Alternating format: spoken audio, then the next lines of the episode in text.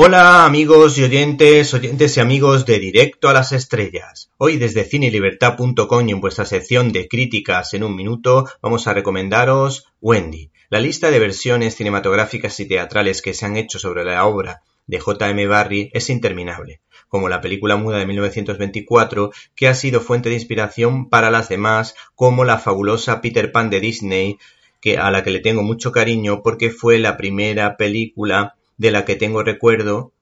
además, justo el día en que nació mi querida hermana. Robin Williams tuvo su momento de gloria con Who, y así podríamos seguir y no terminar nunca, pues existen multitud de series de televisión, obras de teatro y películas que no hemos mencionado. Wendy, la producción en cuestión, cuenta esa historia desde el punto de vista de esa niña que hace por momentos las veces de madre, pero con un planteamiento muy original situado en la actualidad,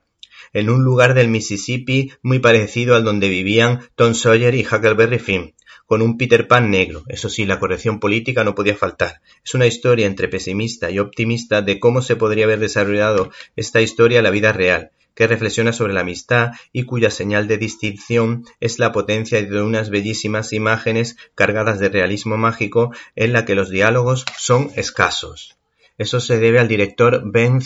Zeiling, autor de Bestias del sur salvaje, por la que fue nominada a los Oscar, un director muy personal y que brilla especialmente en películas con niño.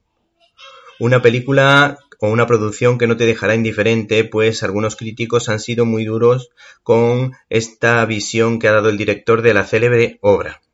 La película guarda cierto paralelismo con la cinta La familia que eliges protagonizada por Shia LaBeouf y la actriz Dakota Johnson de 50 sombras de Grey, en la que se hacía una acertada defensa de las personas con síndrome de Down en una película de aventuras. Finalmente, la definición más adecuada que yo daría para esta producción sería la de rareza cinematográfica, porque creo que o te encantará o la odiarás. Yo me inclino por una posición intermedia, ya que, como saben, eh, nuestros oyentes me gusta el cine rodado al estilo clásico, que esta forma de filmar más moderna, pero creo que hay que decir que esta historia está cargada de bella poesía eh, que parte de la fealdad, aunque pueda sonar contradictorio. Por último, es un canto a la amistad, a la familia, a la necesidad de conocer nuestros orígenes y de sentirnos queridos, protegidos y respetados por el amor de una madre.